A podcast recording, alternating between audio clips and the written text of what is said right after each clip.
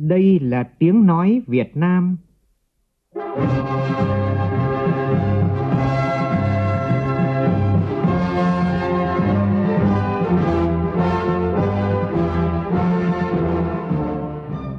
là tiếng nói Việt Nam,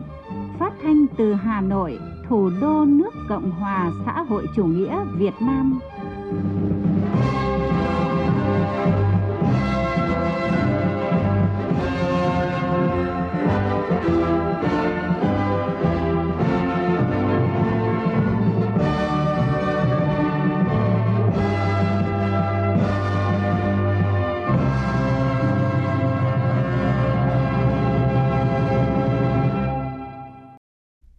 Kính chào quý vị và các bạn. Mời quý vị và các bạn nghe chương trình Thời sự sáng của Đài Tiếng Nói Việt Nam. Hôm nay thứ Sáu, ngày 26 tháng 1, tức ngày 16 tháng 12 năm Quý Mão. Chương trình có những nội dung chính sau đây.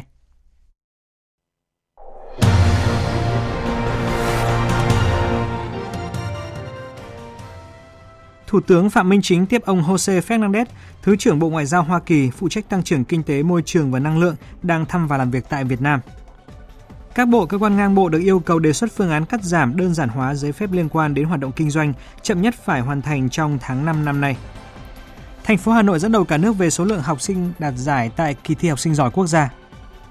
Đến với phần tin thế giới, Thái Lan và Đức hướng tới mục tiêu nâng cấp quan hệ lên tầm đối tác chiến lược. Ngân hàng Trung ương châu Âu tiếp tục giữ lãi suất ở mức cao kỷ lục. Bất đồng giữa Anh và Mỹ sau lời khuyên của nhà khoa học Mỹ về cách pha trà.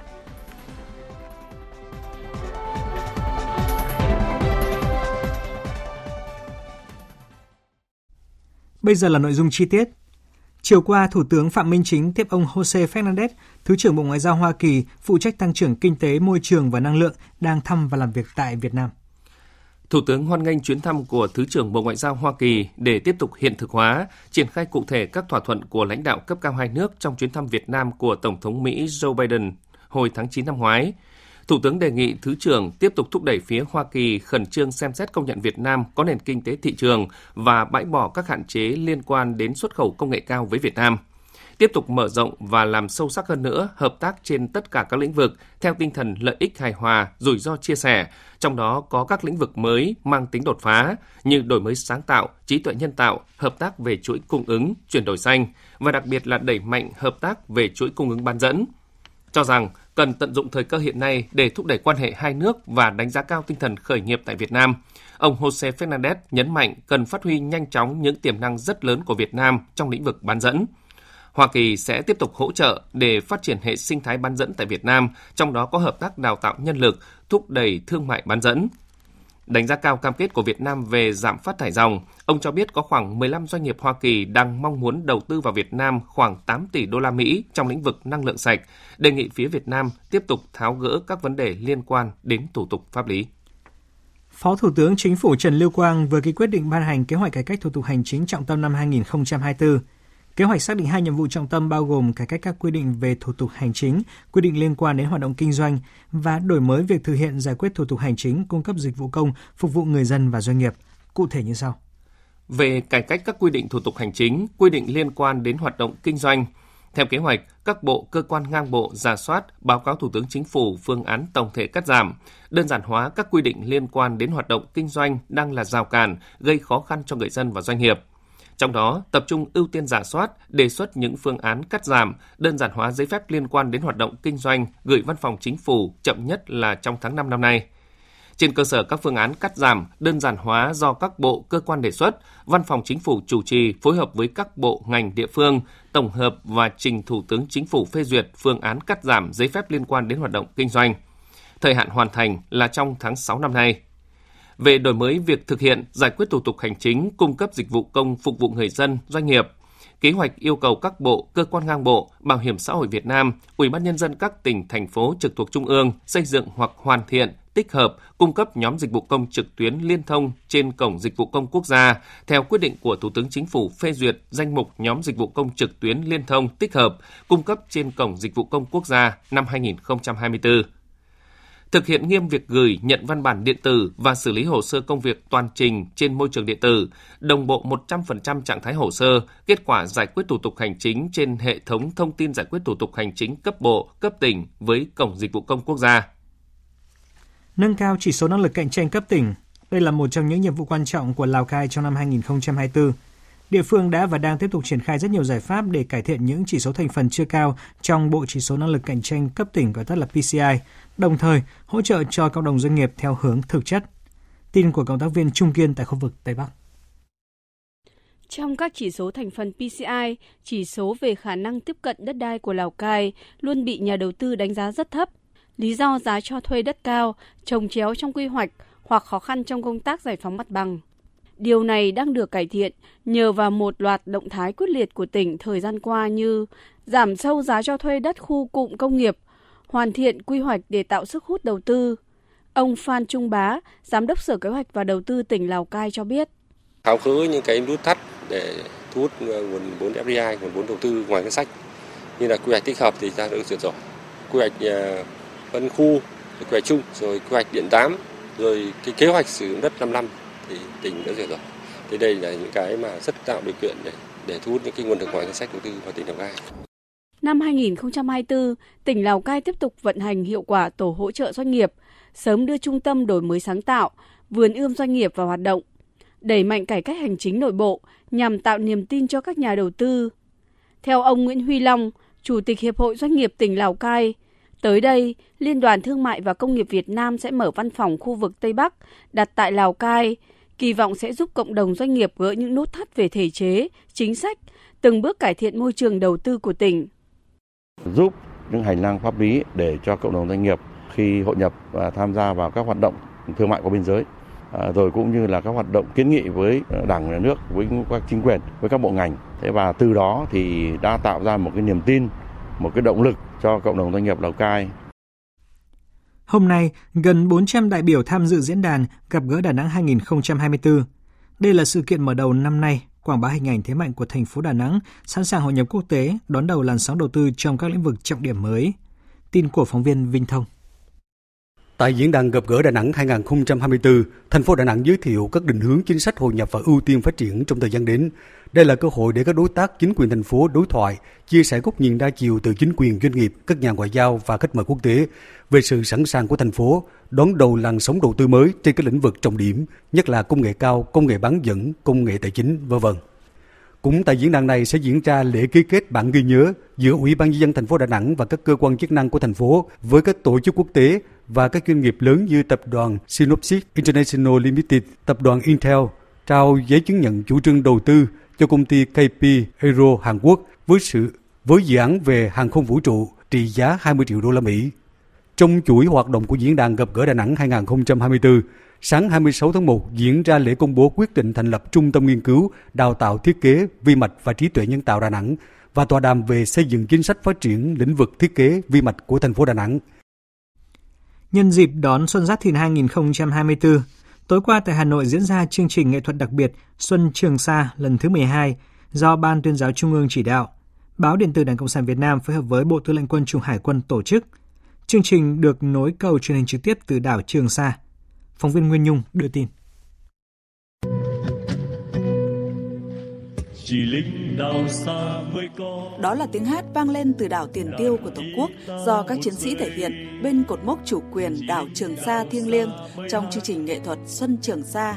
Chương trình lần đầu tiên được thiết lập cầu truyền hình trực tiếp ra đảo. Cùng với đó những hình ảnh chân thực trong huấn luyện văn nghệ sinh hoạt của các chiến sĩ nhân dân trên đảo đặc biệt là Tết sớm ở Trường Sa với các công trình trên đảo được sửa sang tươm tất với đầy đủ bánh trưng, đào quất từ đất liền cập bến. Trong chương trình, khán giả được gặp gỡ và giao lưu với các cán bộ chiến sĩ và nhân dân huyện đảo thông qua hai điểm cầu truyền hình trực tiếp Hà Nội Trường Sa. Được ngắm nhìn con trai là chiến sĩ Trường Sa sau nhiều tháng cách xa, chị Nguyễn Thị Lũy ở Hà Đông, Hà Nội nghẹn ngào. Nhìn ờ, nhìn thấy con trai tôi thật là cảm động chỉ trong ờ, 11 tháng 19 ngày mà con thôi đã trưởng thành vượt bậc. Thay mặt gia đình, tôi xin ờ, chân thành cảm ơn quân đội, cảm ơn quân chủng hải quân và các đồng chí lãnh đạo chỉ huy đơn vị đã rèn luyện giúp đỡ cháu ngày càng trưởng thành ạ. Qua 11 lần tổ chức, Xuân Trường Sa mang lại tình cảm ấm áp, sự quan tâm, lòng tin son sắt của Đảng, Nhà nước và nhân dân ta với quân dân Trường Sa thân yêu. Tại chương trình, đại diện các đơn vị đã trao tặng quà hiện vật là máy phát điện, 9 căn nhà tình nghĩa, hàng chục phần quà trị giá hàng tỷ đồng. Hôm qua, lãnh đạo tỉnh ủy Sóc Trăng đã đến thăm tặng quà chúc Tết cán bộ chiến sĩ năm đồn biên phòng và hải đội 2 biên phòng, bộ đội biên phòng tỉnh Sóc Trăng. Tin của phóng viên Thạch Hồng. Tại những nơi đến thăm, Phó Bí thư Thường trực tỉnh ủy, Chủ tịch Hội đồng Nhân dân tỉnh Sóc Trăng Hồ Thị Cẩm Đào yêu cầu cấp ủy, chỉ huy các đơn vị tiếp tục tập trung lãnh đạo triển khai, thực hiện đồng bộ các biện pháp công tác biên phòng, quản lý chặt chẽ khu vực biên giới biển, tăng cường công tác tuần tra kiểm soát, đấu tranh có hiệu quả với các loại tội phạm, duy trì nghiêm vương số trực, sẵn sàng chiến đấu, bảo đảm an toàn các ngày lễ lớn và Tết Nguyên đán, tổ chức tốt các hoạt động cho cán bộ chiến sĩ và nhân dân vui xuân đón Tết. Bên cạnh đó, các đồn biên phòng cần tiếp tục tham mưu cho cấp ủy, chính quyền địa phương khu vực biên giới có chủ trương, giải pháp quản lý, bảo vệ vững chắc chủ quyền lãnh thổ, an ninh biên giới quốc gia, củng cố xây dựng hệ thống chính trị, giúp người dân nâng cao dân trí, phát triển kinh tế xã hội ở khu vực biên giới biển. Nhân dịp Tết Nguyên đán Giáp Thìn năm 2024, lãnh đạo tỉnh ủy Sóc Trăng, Đảng ủy, Bộ Chỉ huy Bộ đội Biên phòng tỉnh và huyện ủy, Ủy ban nhân dân huyện Cù Lao Dung, Trần Đề và thị xã Vĩnh Châu tặng quà chúc Tết cán bộ chiến sĩ các đồn hải đội 2 biên phòng. Thưa quý vị, mùa xuân này, sắc màu thổ cẩm ED đang hiện hữu tại xã Hòa Xuân, thành phố Buôn Ma Thuột, tỉnh Đắk Lắk. Với việc ra đời câu lạc bộ dệt thổ cẩm, nhiều chị em người ED được truyền thêm động lực để học và lưu giữ, phát huy nghề dệt. Hờ Xíu, phóng viên Đài tiếng nói Việt Nam thường trú tại Tây Nguyên sẽ giới thiệu đến quý vị câu lạc bộ này ngay sau đây. Những ngày đầu xuân, tranh thủ lúc nông nhàn, bà Hơ Lớp Nia ở Buôn Vua xã Hòa Xuân, thành phố Buôn Ma Thuột lại ngồi tỉ mẩn bên khung dệt. Bà đang hoàn thiện chiếc chăn với nhiều họa tiết hoa văn lạ mắt hình quả trám cách điệu. Đây là họa tiết cổ, rất hiếm gặp, bà mới học được từ lớp truyền dạy nghề dệt. Người ED có nhiều họa tiết như so le, đường kép, nhánh cây, nhánh cung, rất nhiều loại. Những loại đó thì mình từng làm qua rồi. Giờ tìm hiểu thêm xem có họa tiết gì mới không, thì cũng muốn học hỏi thêm. Dù mình nhiều tuổi rồi nhưng vẫn muốn biết thêm nhiều nữa, nên vẫn đăng ký tham gia lớp học. Lớp truyền dạy nghề dệt do bà Hờ Pion Buôn Krong ở Buôn Trư Lui, xã Hòa Xuân hướng dẫn. Hơn 60 tuổi, bà Pion có gần 50 năm gắn bó với nghề dệt. Bà chia sẻ sẽ truyền đạt lại những gì mình biết cho các chị em để tiếp tục lưu giữ và phát huy nghề dệt truyền thống. Chỉ mong sao luôn đủ sức khỏe để truyền dạy cho các chị em con cháu cách dệt, cách giăng sợi, cách cắt may. Tôi sẽ dạy cách nhặt sợi, xếp sợi, xếp họa tiết, cách nâng khung, tạo họa tiết, dệt họa tiết, từ những họa tiết nhỏ đến họa tiết lớn, từ họa tiết đơn giản đến phức tạp. Thứ hai là cũng mong sao cho các con cháu hứng khởi, khao khát học dệt may để lưu giữ. Lớp truyền dạy nghề là một trong các hoạt động của câu lạc bộ dệt thổ cẩm truyền thống của người ED Buôn Ca Linh, xã Hòa Xuân. Sau khi thành lập vào tháng 9 năm 2023, câu lạc bộ đã tập hợp được gần 30 chị em yêu thích, mong muốn học và phát huy nghề dệt. Theo ông Từ Văn Hợi, Chủ tịch Ủy ban Nhân dân xã Hòa Xuân, việc ra đời câu lạc bộ dệt thổ cẩm thực hiện theo kế hoạch của Sở Văn hóa Thể thao và Du lịch Đắk Lắk về dự án bảo tồn phát huy giá trị văn hóa truyền thống tốt đẹp của các dân tộc thiểu số gắn với phát triển du lịch, thuộc chương trình Mục tiêu Quốc gia Phát triển Kinh tế Xã hội vùng đồng bào dân tộc thiểu số và miền núi, giai đoạn 2021-2030. Định hướng của địa phương sẽ phát triển văn hóa gắn với du lịch cộng đồng. Quyết tâm là thành lập cái câu lạc bộ diệt thổ cầm để phát huy truyền thống giá trị và hướng tâm nhìn đến với mục đích lâu dài là sẽ là cùng với du lịch cộng đồng để rồi mình quảng bá những cái sản phẩm những cái nét đẹp truyền thống văn hóa của người ED ở cái xã Hòa Xuân góp phần cùng với đồng bào dân tộc trên địa bàn tỉnh thành phố quảng bá những cái nét đẹp văn hóa của người đồng bào dân tộc giữ gìn lưu truyền lại Mùa xuân này, tiếng khung dệt đang dần hiện hữu dưới nếp nhà dài của các chị em người ED ở xã Hòa Xuân, thành phố Buôn Ma Thuột. Trong không khí xuân tươi vui, những âm thanh nhịp nhàng, những đôi bàn tay thoăn thoắt đang dệt nên những sắc màu tươi thắm hy vọng trên những tấm thổ cẩm cây đê.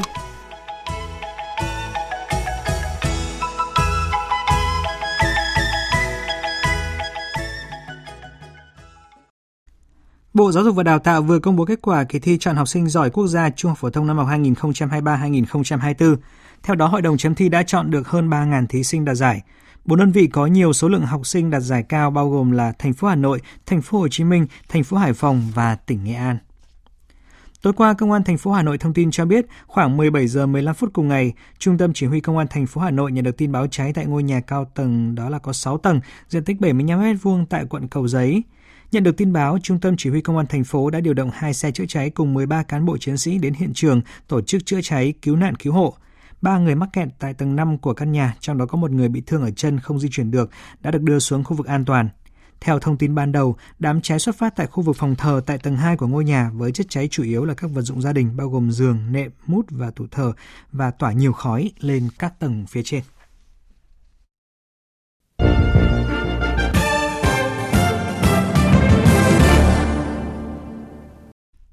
Xin chuyển sang phần tin thế giới. Thủ tướng Thái Lan Sethar và Tổng thống Đức Frank Walter Steinmeier hôm qua đã có cuộc hội đàm tại tòa nhà chính phủ tại thủ đô Bangkok cùng nhất trí thúc đẩy hợp tác trong các lĩnh vực phát triển bền vững. Ngọc Diệp, phóng viên Đài tiếng nói Việt Nam thường trú tại Thái Lan thông tin. Phát biểu tại buổi họp báo vào chiều 25 tháng 1 sau cuộc gặp, Thủ tướng Sethar nhấn mạnh Hai bên rất coi trọng việc thúc đẩy hợp tác song phương trong các lĩnh vực bền vững, góp phần giải quyết tình trạng nóng lên toàn cầu và đẩy nhanh tiến trình chuyển đổi năng lượng nhằm đạt được mục tiêu trung hòa carbon, giảm phát thải khí nhà kính, giải quyết vấn đề ô nhiễm bụi mịn PM2.5 tại Thái Lan. Tổng thống Đức Frank Walter Steinmeier khẳng định Đức sẵn sàng hỗ trợ Thái Lan về công nghệ năng lượng tái tạo nhằm tăng tỷ lệ tiêu thụ năng lượng tái tạo lên 50% vào năm 2040, đồng thời mở rộng đầu tư vào ngành công nghiệp xe điện của Thái Lan, hỗ trợ Thái Lan trở thành trung tâm sản xuất xe điện trong khu vực. Thủ tướng Sệt Hà cũng đề xuất phía Đức hỗ trợ Thái Lan trong đàm phán với Liên minh châu Âu giúp miễn thị thực cho công dân Thái Lan khi du lịch trong khu vực Schengen thuộc Liên minh châu Âu. Đây là chuyến thăm đầu tiên tới Thái Lan của một Tổng thống Đức sau 22 năm. Tại cuộc gặp, hai nhà lãnh đạo cũng nhất trí đặt mục tiêu nâng cấp quan hệ lên tầm đối tác chiến lược nhân chuyến thăm Đức của Thủ tướng Sethar Thavisin vào tháng 3 tới đây. Hôm qua, phát biểu khi đến thăm Đại học Kaliningrad, Tổng thống Nga Vladimir Putin cho biết công ty dầu mỏ Rosneft của nước này có kế hoạch mở rộng sự hiện diện trên thị trường Ấn Độ khi chuẩn bị xây dựng một nhà máy lọc dầu ở quốc gia Nam Á. Khoản đầu tư nước ngoài lớn nhất vào nền kinh tế Ấn Độ, ít nhất là cho đến thời điểm hiện tại, đến từ Nga. Rosneft đã đầu tư 23 tỷ đô la Mỹ vào việc mua lại nhà máy lọc dầu, trạm xăng và cảng ở Ấn Độ. Họ có kế hoạch cho tương lai, họ cũng muốn xây dựng một nhà máy ở đó. Rosneft đã trở thành công ty đi đầu trong hợp tác đầu tư giữa Nga và Ấn Độ. Theo thống kê, số vốn đầu tư của Rosneft vào Ấn Độ đã chiếm hơn một nửa trong tổng số các khoản đầu tư song phương lũy kế từ trước tới nay. Theo tin của phóng viên Hải Đăng thường trú Đài tiếng nói Việt Nam tại khu vực Đông Âu, Thủ tướng Hungary Viktor Orbán hôm qua cho biết Hungary ủng hộ tư cách thành viên Liên minh châu Âu của Moldova vô điều kiện vì tư cách thành viên của quốc gia này sẽ mang lại lợi ích cho khối và tăng khả năng cạnh tranh. Tuyên bố được Thủ tướng Orbán đưa ra sau cuộc hội đàm với Thủ tướng Moldova Dorin Resian. Theo Thủ tướng Orbán, bên cạnh những lợi thế khi là thành viên của Moldova, thì Liên minh châu Âu cũng sẽ được hưởng lợi từ nguồn năng lượng mới từ quốc gia này. Còn đối với Hungary cũng sẽ được hưởng lợi từ việc miễn thuế giữa Moldova và Liên minh châu Âu vì cả hai nước đều là nhà nhập khẩu năng lượng và đều có lợi khi mà mạng lưới năng lượng ở Trung và Đông Nam châu Âu phát triển. Quân đội Israel có thể mở cuộc tấn công thảm khốc vào quốc gia láng giềng Liban nếu lực lượng Hezbollah không chịu rút khỏi khu vực biên giới với Israel. Đây là cảnh báo được Ngoại trưởng Israel Israel Katz đưa ra hôm qua. Lời cảnh báo của Ngoại trưởng Israel được đưa ra trong bối cảnh khu vực biên giới Israel-Liban liên tục chứng kiến các cuộc giao tranh ác liệt diễn ra gần như hàng ngày trong hơn 3 tháng qua giữa lực lượng phòng vệ Israel và phong trào Hezbollah. Về cuộc xung đột giữa Israel và Hamas sắp sửa bước sang tháng thứ tư tại giải Gaza, ông Osama Hamdan, lãnh đạo cấp cao của lực lượng Hamas hôm qua khẳng định lực lượng này sẵn sàng ngừng bắn và trao trả toàn bộ các con tin bắt giữ trong cuộc tấn công vào miền nam Israel hôm 7 tháng 10 năm ngoái nếu Tòa án Công lý Quốc tế đưa ra phán quyết kêu gọi chấm dứt chiến sự tại Gaza và Israel chấp nhận phóng thích toàn bộ các tù nhân Palestine. Tổng giám đốc Tổ chức Y tế Thế giới Tedros Adhanom Ghebreyesus vừa kêu gọi các bên xung đột tại giải Gaza ngừng bắn và đưa ra một giải pháp thực sự cho cuộc xung đột này, trong bối cảnh ông cho rằng tình hình y tế hiện nay tại giải Gaza đang ngày một xấu đi. Phát biểu tại trụ sở Tổ chức Y tế Thế giới, vị quan chức này cho biết. Tình hình ở Gaza thực sự đã xấu đi kể từ phiên họp đặc biệt của Ban điều hành Tổ chức Y tế Thế giới hồi tháng 12 năm 2023. Hôm qua và hôm nay, chúng tôi đang giải quyết một số vấn đề nghiêm trọng.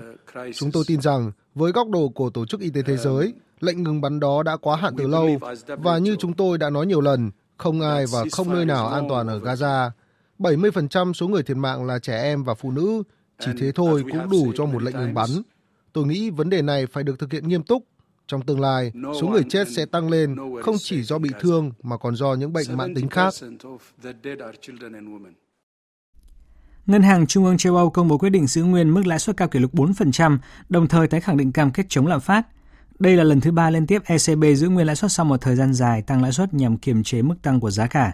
Chủ tịch Ngân hàng Trung ương châu Âu Christine Lagarde cho biết.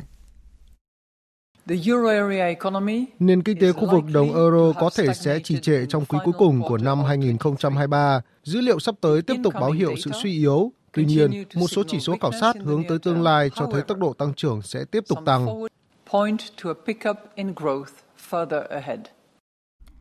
Tiếp ngay sau đây sẽ là thông tin về một tranh cãi rất đáng chú ý. Trà là một thức uống phổ biến đã tồn tại hàng thế kỷ và được pha chế theo hàng trăm cách khác nhau trên khắp thế giới. Thế nhưng, cách pha chế thức uống này đã trở thành chủ đề gây tranh cãi ngoại giao giữa Mỹ và Anh. Cuộc tranh cãi bắt đầu sau khi một nhà khoa học Mỹ trong cuốn sách có tên là Ngâm nước, hóa học của trà tuyên bố rằng một tách trà hoàn hảo cần có một chút muối. Ý tưởng đằng sau việc cho một chút muối vào trà là để giảm vị đắng của thức uống. Tuy nhiên, khuyến nghị này đã gây xôn xao dư luận, đặc biệt là với những người Anh vốn nổi tiếng là bảo thủ trong cách pha trà của mình. Ngay lập tức chủ đề này đã nóng trong các cuộc tranh luận ở Anh đến mức Đại sứ quán Mỹ ở London phải can thiệp để đảm bảo với Anh rằng là việc thêm muối vào trà không phải là chính sách của Mỹ. Đại sứ quán Mỹ nói rằng là hãy tiếp tục pha trà theo cách thích hợp bằng cách cho vào lò vi sóng. Văn phòng nội các Anh đã phải phản hồi bằng cách nói rằng là trà chỉ có thể được pha bằng ấm đun nước. Trước đó, Anh và Mỹ đã có lịch sử gây tranh cãi đặc biệt khi nói đến trà. Và tiếp ngay sau đây, chúng tôi xin chuyển đến quý vị một số thông tin thể thao.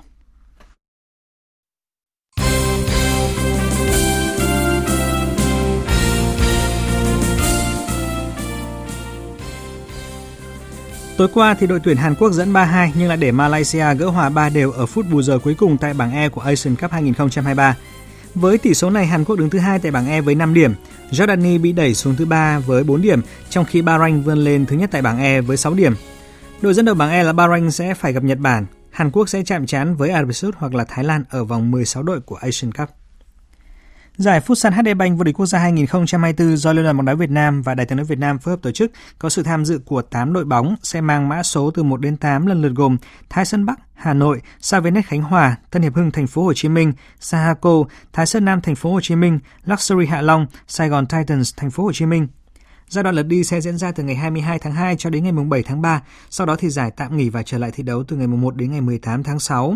Giai đoạn lượt về diễn ra ngày 25 tháng 6 đến ngày 31 tháng 7. Các trận đấu sẽ diễn ra tại các sân nhà theo đăng ký của 8 đội tham dự. Queen Wenjang xuất sắc đánh bại Diana Yasemka sau hai vòng set với cùng tỷ số là 6-4 và qua đó ghi tên mình vào trận tranh ngôi vô địch đơn nữ Australia Open 2024. Đây cũng là lần đầu tiên cô vào chung kết một giải Grand Slam.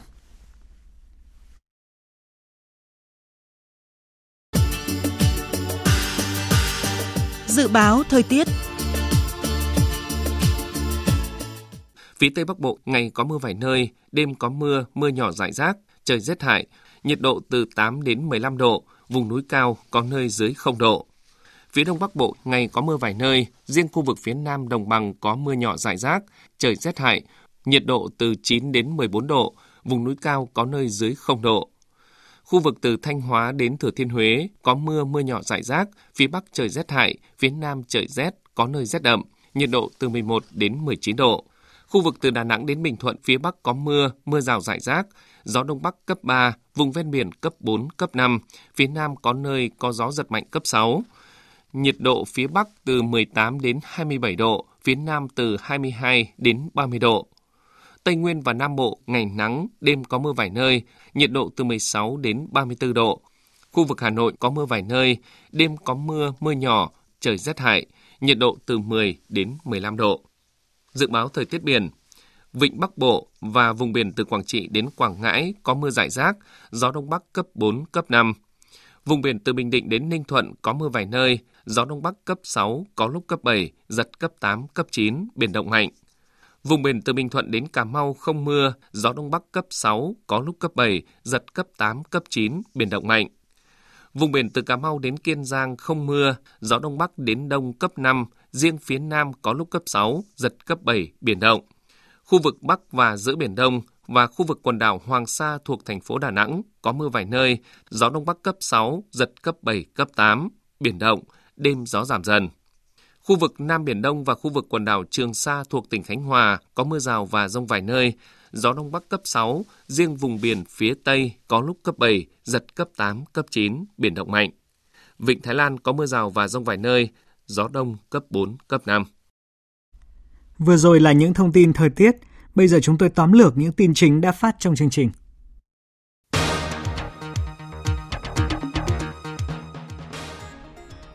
Trong kế hoạch cải cách thủ tục hành chính trọng tâm năm 2024 vừa ban hành, Thủ tướng Chính phủ yêu cầu các bộ cơ quan ngang bộ tiếp tục cắt giảm đơn giản hóa các thủ tục hành chính, quy định liên quan đến hoạt động kinh doanh, đồng thời nâng cao chất lượng giải quyết thủ tục hành chính cho người dân doanh nghiệp. Định kỳ hàng tháng, các bộ cơ quan ngang bộ địa phương phải công khai kết quả đánh giá chất lượng phục vụ người dân doanh nghiệp. Gần 400 đại biểu tham dự diễn đàn gặp gỡ Đà Nẵng 2024 vào ngày hôm nay. Đây là sự kiện mở đầu cho năm nay, quảng bá hình ảnh thế mạnh của thành phố Đà Nẵng, sẵn sàng hội nhập quốc tế, đón đầu làn sóng đầu tư trong các lĩnh vực trọng điểm mới. Ngân hàng Trung ương châu Âu ECB công bố quyết định giữ nguyên mức lãi suất cao kỷ lục 4%, đồng thời tái khẳng định cam kết chống lạm phát. Đây là lần thứ ba liên tiếp ECB giữ nguyên lãi suất sau một thời gian dài tăng lãi suất nhằm kiềm chế mức tăng của giá cả.